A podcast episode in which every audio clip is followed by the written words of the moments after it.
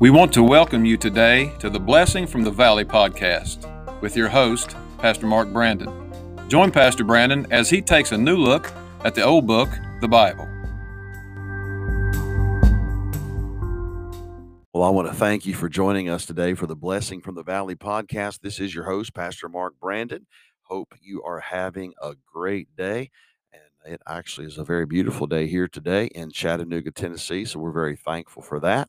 And we hope you're having a great day and enjoying your life. And uh, life is a journey. So hopefully you are enjoying your journey today. Uh, we thank you for joining us. Um, if you're a first time listener, we welcome you. I hope it won't be your last time listening. We just try to be an encouragement. So we give a little thought, a little principle every podcast. I usually put one out on Tuesday and Thursday of each week. And uh, I usually try to do it in a form of series, uh, just kind of continue thought until we get finished with it. So, with that being said, I am going to start a brand new one today. And uh, we're going to be looking at um, uh, Psalm chapter 27. And we're going to look at just a few verses there and then expound upon um, several of them uh, to start out. And then we'll probably look maybe at the whole psalm before the end of this series. But let's read a few verses here. The Bible says in Psalm 27, verse 1 The Lord is my light and my salvation. Whom shall I fear? The Lord is the strength of my life. Of whom shall I be afraid? When the wicked, even mine enemies and my foes, came upon me to eat up my flesh, they stumbled and fell. Though an host should encamp against me, my heart shall not fear. Though war should rise against me, in this will I be confident. One thing have I desired of the Lord that will I seek after, that I may dwell in the house of the Lord all the days of my life, to behold the beauty of the Lord and to inquire in his temple. Then let me just read a few other verses here. Verse 10 When my mother and my, my father and my mother forsake me, then the Lord will take me up. Verse 13 um, I had fainted unless I had believed to see the goodness of the Lord in the land of the living. Now, there's 13 verses in that passage of scripture, and actually 14. And um, I just shared a few of them with you, and I want to expound upon the first couple ones today. But I want to, really want to look at this little thought life of victory living victoriously in a discouraging world. You know, we live in a discouraging world. Um, David, the human penman, the human author of that psalm, he was living in some very difficult days in his life. Um, David's life was of one of great highs and really deep lows. I mean, he had the mountaintop experiences, um, he had the valley experiences, and these are all very clearly recorded in God's word. But one thing that was sure with with King David and David, the man after God's own heart, his something that never changed was his relationship with the Lord. That was one thing that was always sure. And you know, our lives also include mountaintops. Our lives include valleys. Uh, our lives include storms and sunny days and all of it. But we can rest in the same assurance and in, the ever change in this ever changing world and in our circumstances that change so often uh, we can have the same assurances that David did. And uh, it, it, and let me just say this: if there was no hope, if there was no hope, you might be going through something very discouraging today. You might even be tempted to give up. Maybe you're in such great despair. And I would say to you, if you didn't have any resources, if you didn't have any hope, then you know what I would tell you to do today? Then go ahead and despair. I mean, I would go ahead and just tell you, well, then go on and stay depressed. Go ahead and stay discouraged. Go ahead and just despair if you didn't have any resources, if there wasn't no help, if there was no hope, then I would go ahead and tell you, say, well, look, there's nothing that's going to be any good anyway. There's no hope. You don't have any help and there's no resources. Then the only the best thing I could tell you to do is go ahead and despair. But see, we do have hope. We do have help.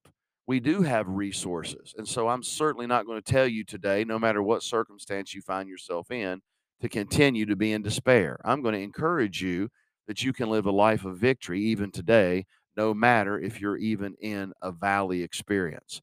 So let me just give you a few things today. Number one, the hope of a believer. The hope of a believer. We find that right here in this passage. I want you to notice the personal relationship with the Lord that David had. And I'm going to do that by looking at the personal pronouns in the verses. Look what he said The Lord is my light and my salvation. Whom shall I fear? The Lord is the strength of my life. Whom shall I be afraid of? And then he go, he goes on to keep using these personal pr- pronouns, even mine. And then he goes in verse two, me. And then he keeps using, my heart shall not fear, though the world should rise up against me. In this will I be confident. All the way through this psalm, David uses personal pronouns. Why? Because I want you to notice Christianity and your relationship with the Lord Jesus is one of personal. It's a personal relationship. You have a personal hope. He says, My light. Why? Because the Lord Jesus was his personal light. And we have a foundation of hope. It's a personal one. You have a personal hope today. If you know the Lord Jesus Christ as your Savior and you have accepted the Lord Jesus Christ as your personal Savior, then you have a personal hope. You have a personal hope. Notice, why is this? Look at verse 1.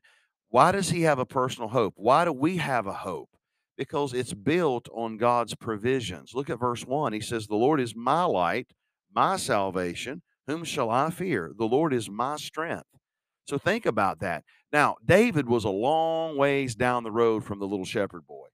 I mean, this is a long ways down the road as him being a little shepherd boy when Samuel anoints him king of Israel. He's a long ways down the road from that. I mean, he has fought the giant, he has faced giants, he has faced lions and bears, he has fought battles. I mean, this man was a hardened uh, warrior. Uh, he was a great man of God at this point. He was a long way down the road from when he was first anointed as king as a shepherd boy.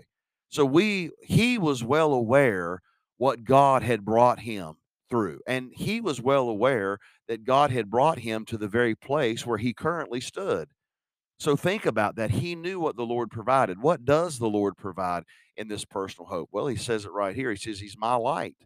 In a life of darkness and in gloomy days and in, in valley time experiences when it, it the, the night is as black as black can be and we don't seem like we have any hope. Look, he says, The Lord Jesus is my light. He provides light. You know that old song, I saw the light? Well, when you meet the Lord Jesus Christ, you see the light.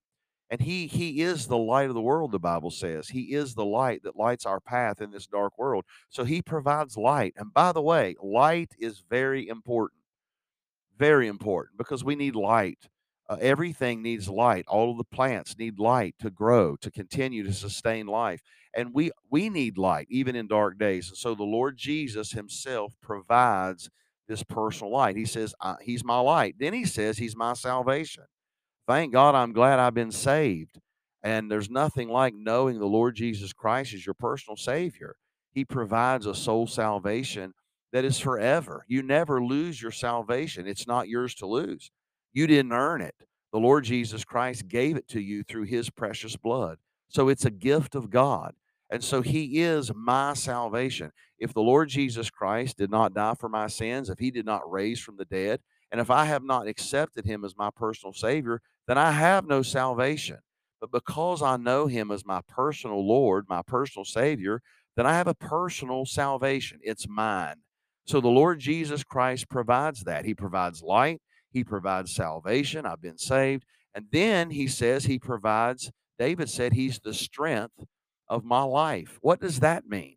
Well, that He provides the strength to overcome what needs to be overcome. Think about that in our lives. All of the difficulty, all of the mm. struggles, all of the circumstances, all of the trouble that darkness brings, all of the heartbreak in this day. The Bible tells us that the Lord Jesus Christ Himself provides us to, the strength to overcome. There's been times in my life that I didn't have the strength, but the Lord Jesus Christ was my strength. So we know that we have hope, a personal hope as a believer, because it's built. This hope is built on God's provision, what He has provided. But can I also say this? Our hope is built not only by His provisions, but it's backed by God's perimeter. Look at verse 2. When the wicked, even mine enemies and my foes, came upon me to eat up my flesh, they stumbled and fell. Now, notice verse 2 when it seemed that he was to be overtaken, here's what God did He put a hedge of protection around him. The Bible said that, that when they came to get him, when they, and by the way, David had many enemies. It looked like many times that his life was going to be taken. but the Bible says they stumbled and they fell. What what does that mean? God created a perimeter around him. He created a hedge of protection around him. And there will be times that we feel like that all hope is lost, but just hold on. God has set a perimeter around you that Satan cannot cross. Look, Listen, hell may rage, but will not overcome. Aren't you glad for the hedge of God? He puts a perimeter. We have hope. Uh, knowing that we're saved. Listen, uh, we might lose our body, we might lose our life as far as our physical body, but our soul will never be taken from us. Uh, heaven is an eternal home. And by the way, it's so I'm so assured of heaven. I'm not there yet, but my reservation's already been made. And so, no matter if, if my life is taken, I have complete hope backed on God's perimeter that I know one day I will be in heaven when I die. That is a beautiful promise. Aren't you glad for the hedge of God? Uh, look, God protects us. There's been many times in my life that God has put a perimeter around me, and He's put a perimeter around you. So, we're talking about personal hope, the hope of the believer. It's it's provided by uh, it, God provides us some things. He also gives us a perimeter. Then also I want you to know this: we have a personal hope because we're bound by God's peace. In verse three, he says, "Though an host should encamp against me, my heart shall not fear." See, David was a warrior. He knew the fear of battle. He knew the horror that it brought. And he was tempted to fear. He was tempted to worry, just like all of us. But he had learned to trust the Lord. He was confident in the Lord to sustain him. So, are you?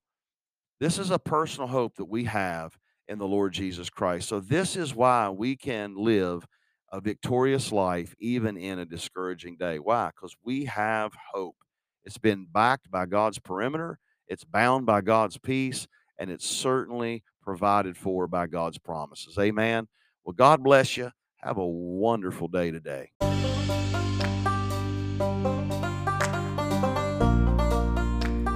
Thank you for listening today. Our prayer is that this episode was a great encouragement to you, and we invite you to join us again next time for the blessing from the valley.